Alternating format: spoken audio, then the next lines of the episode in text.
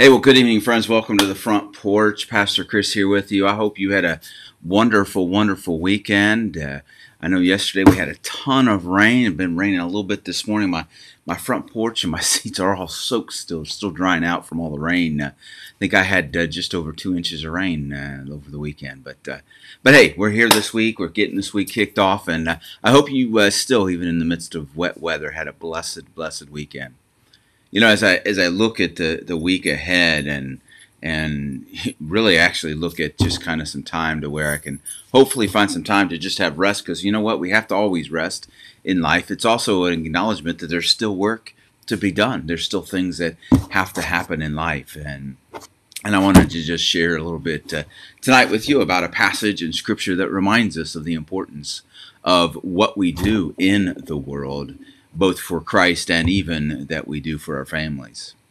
And so, uh, again, I hope you had a great weekend. For myself, it was very, very busy, but very, very blessed.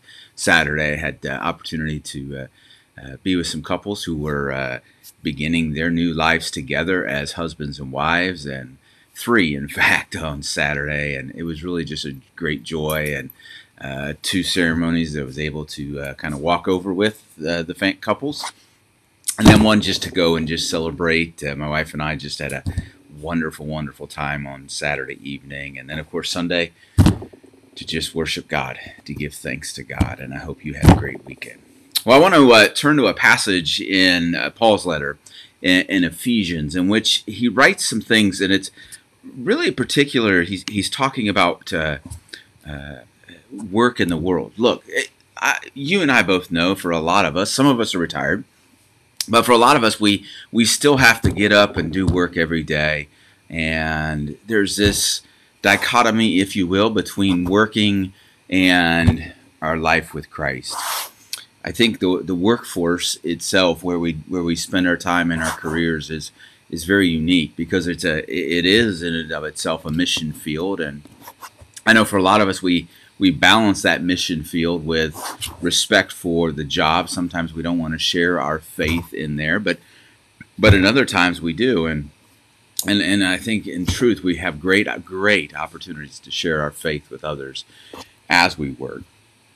Paul writes this in Ephesians uh, Ephesians chapter eleven. He says these words. He says. Take no part in the unfruitful works of darkness, but instead expose them. Now, in and of itself, that one little verse uh, is kind of, oh, how to say it, kind of just stands by itself. It's kind of like, well, okay, I get it, but what are you really talking about, Paul? You have to add the other verses uh, that are just before it. Uh, first of all, uh, Paul writes, uh, he says in verse 8, so, so as he as he as he writes this, he says this in verse eight: "For once you were darkness, but now the Lord, you are light. So Paul acknowledges that at one point before Christ, uh, we we lived in darkness, but now that we have Christ, we live in a light, and so we, we can't hide that light in the world around us. And so then he says in this verse 8, he says, Live as children of light, for the fruit of the light is found in all that is good and right and true. And try to find out what is pleasing to the Lord. And this is where verse 11 comes in take no part in unfruitful works of darkness, and instead expose them. When we go out into the workforce, and, and I'm going to tell you, when I, uh, for years, I worked in the corporate world, 20 years, and there was a lot of darkness that, that during that period of time I never realized was there, but looking back, it was there. And, and I had a choice, of course, to, to be a light or to kind of live into that darkness, accept what was happening and understand nothing was illegal or anything like that, but it was always um, moments that I would question things, right? And I just thought, man, it just seems so wrong or so so harmful, or it wasn't illegal or anything of that nature, but but it just it just didn't seem like Christ-like, right? And and in the business world, that happens sometimes. That happens, uh, but but as we go into a job, we have to we have to re- recognize, I think, that there is a connection between our faith and our daily work. I, I, talk a lot about living out your faith in your homes and in what you do in the world, but but when you go to a job, when you go to receive a paycheck, I think you have to be adherent to uh, to the work you do. Um, and I think that first step is we can't look at our jobs that we do as being burdens. We have to look at it as God has assigned a responsibility to us to live out our faith in that place, whether it's a factory, whether it's a business office, and that, that in those spaces there is an opportunity to do good. We don't have to run people over. We don't have to uh, shame them in, in our daily. If it is, then maybe it's not for God. In other words, I think what, what I read somewhere says no matter what your work is, if it's legitimate and has dignity, and I think that's the key. If it has dignity, if what you do has some level of dignity, then it comes from God, not from the evil world, because there are jobs that are very evil. There's no question about that. But but when it has dignity and is a legitimate dignity, then it comes from God. And at times I know work can be burdensome and work can feel meaningless. But but once we realize that God has uh, opened a door for us and blessed us with an opportunity, our attitude, our focus shifts. In Ecclesiastes, the second chapter, the writer says, a person can do no better than to find satisfaction in their work. That too, I see, is from the hand of God. This writer recognizes that that what we do is, is a gift from God. I've shared with you before, you know, for a period of time I traveled overseas and I could have looked at it as a burden or a blessing. And I, I tried to look at it as a blessing. I, I had the opportunity to engage cultures all over the world and see how others live their lives through their eyes and sometimes I understood it, and sometimes I didn't. Sometimes I relished in it, uh, almost to the point of I'll, I'll, I'll use the word jealousy because I was like, I want to live that way. And other times I just thought, oh, it just seems like you just get up, go, and do, and then there's no purpose behind it. So I struggled, I'll admit. But we have to recognize that, that God has opened these doors for us as mission fields. Now, someone would say, "Well, I've never been called by God into ministry or mission. So how can I how can I have a mission field in my work?" Well, the word vocation in and of itself means to be called, right? If I have a vocation of being a paramedic or a teacher, seems self-explanatory, right? I'm helping others. But if I am working construction and that's my vocation, how is that a ministry field? Well, if you put in your heart and your light to those around you, it's a mission. If you're a plumber, it's a mission field. If you're uh, a welder, it's a potential mission field. All of these can be mission fields, and it's how we live out our faith in those jobs. Yes, they're jobs. Yes, they can be burdensome. Yes, they can be exhausting, but they're still jobs at the end of the day. But in addition, if we change our hearts to look at them as mission fields. Oh, the possibilities and the excitement, the doors open immensely.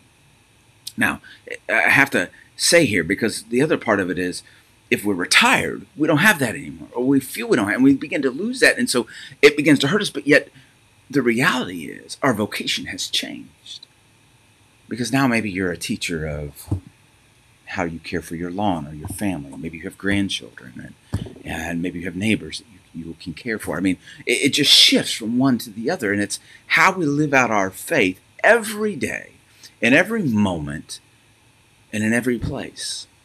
And, and in addition to that, addition to not seeing life as a burden, but as a, an opportunity from God, we then also have to look at it as how we be faithful in our work that we do. Think about Jesus, right? He, he came came into this world to die for our sins, to give us that hope, but he was also a carpenter. Jesus following in his father, earthly father's, Joseph's footsteps. And imagine if you went to Jesus and you said, Well, hey, could you build me a, a, a cabinet or a furniture? And, and Jesus just put half his effort into it because he wasn't feeling it or he just thought, well, I just, you know, I'm just doing this because dad did this and dad built doors and built cabinets and built other things. I'm just doing it because it's what I got to do by society. And so the work is half done or the work is halfway. And so imagine, or eh, eh, you look at it and you just think, how, why are you doing this if you're so miserable? because Jesus wouldn't put it. But Jesus didn't do that. Jesus put his whole heart and faith into his work, his whole uh, spirit into his work, in addition to the ministry he was doing and called to do by God and sent to do by God. Think about uh, when we read in Scripture about the Christians and Paul speaking to them, and, and and I'm doing a series on Colossians, and one of the things it talks about, and I shared a little bit on Sunday, is about how we are called into the relationships in our in our spouses, uh, with our children, and even as in the, he uses slaves and masters, where we today have it in our jobs. In first century, when Paul writes, Christians were mainly slaves, and Paul encourages them to be faithful. He says, "Obey your earthly masters." That's that's huge. It's radical for Paul to say be obedient to those above you and your work. Be obedient to your work. Be faithful followers of Christ in what you do. And imagine how different the world would be if everyone went to their jobs to be faithful followers of Christ, to demonstrate hope, even on a day when it's just everything isn't going right. And imagine the impact that you will have on someone you work with when maybe they're they're just struggling at home. Maybe there's things going on at home that just aren't good, and so they're they're struggling. And so as a result of that struggle, as a result of that struggle, they they come to work depressed, down, disheartened, and you're a light to them for that day. And imagine how it changes them and changes their view. Imagine what that does. And finally, what this tells us here in Ephesians is Paul says, and have great integrity, he's saying. Be, be very aware of the work you're doing, but don't cross a line into darkness. Don't do things illegal or deceptive. Don't do things that you know are wrong just because someone else tells you to do it or because you think it can get you ahead. He says, be very, very faithful and have great high integrity. And if you fall short in your work, come before the cross. Ask for forgiveness and go back and do better. Do better. Because doing wrong is not what we are called to do in this life. Being, doing wrong is how we are called to live in this life. And it's by evil. But yet Christ calls us to live and to work in this life in a, uh, in, in a, in a very positive, very upbeat. Really, he's just saying, be Christ to the to the world because there's someone in your life every single day. And I believe this, even if you're stuck in your home writing all day like I was today, it doesn't matter because there's someone you're going to interact with somewhere, someone, and in that moment you need to you need to know. You need to know and be aware that you have the opportunity to share light with someone else. This weekend in my work, I mentioned at the, the top of this that I had two wedding ceremonies that I officiated. Well, one officiated officially, one was a renewal of a wedding we did last summer, and then the other was I was there as part of part of the group. And, and in each case, there was an opportunity to share light, to share the hope of Christ. And I hope I did it well. Only God really knows. Yet I went into each situation with the thought that this is about Jesus, not about me. And that's what I try to do in, in my job. Yes, I'm a minister, I'm a pastor of many. I'm your pastor. And my job is to bring hope, to bring joy, and sometimes I might trip. But I know God will always lift me up. God will always carry me.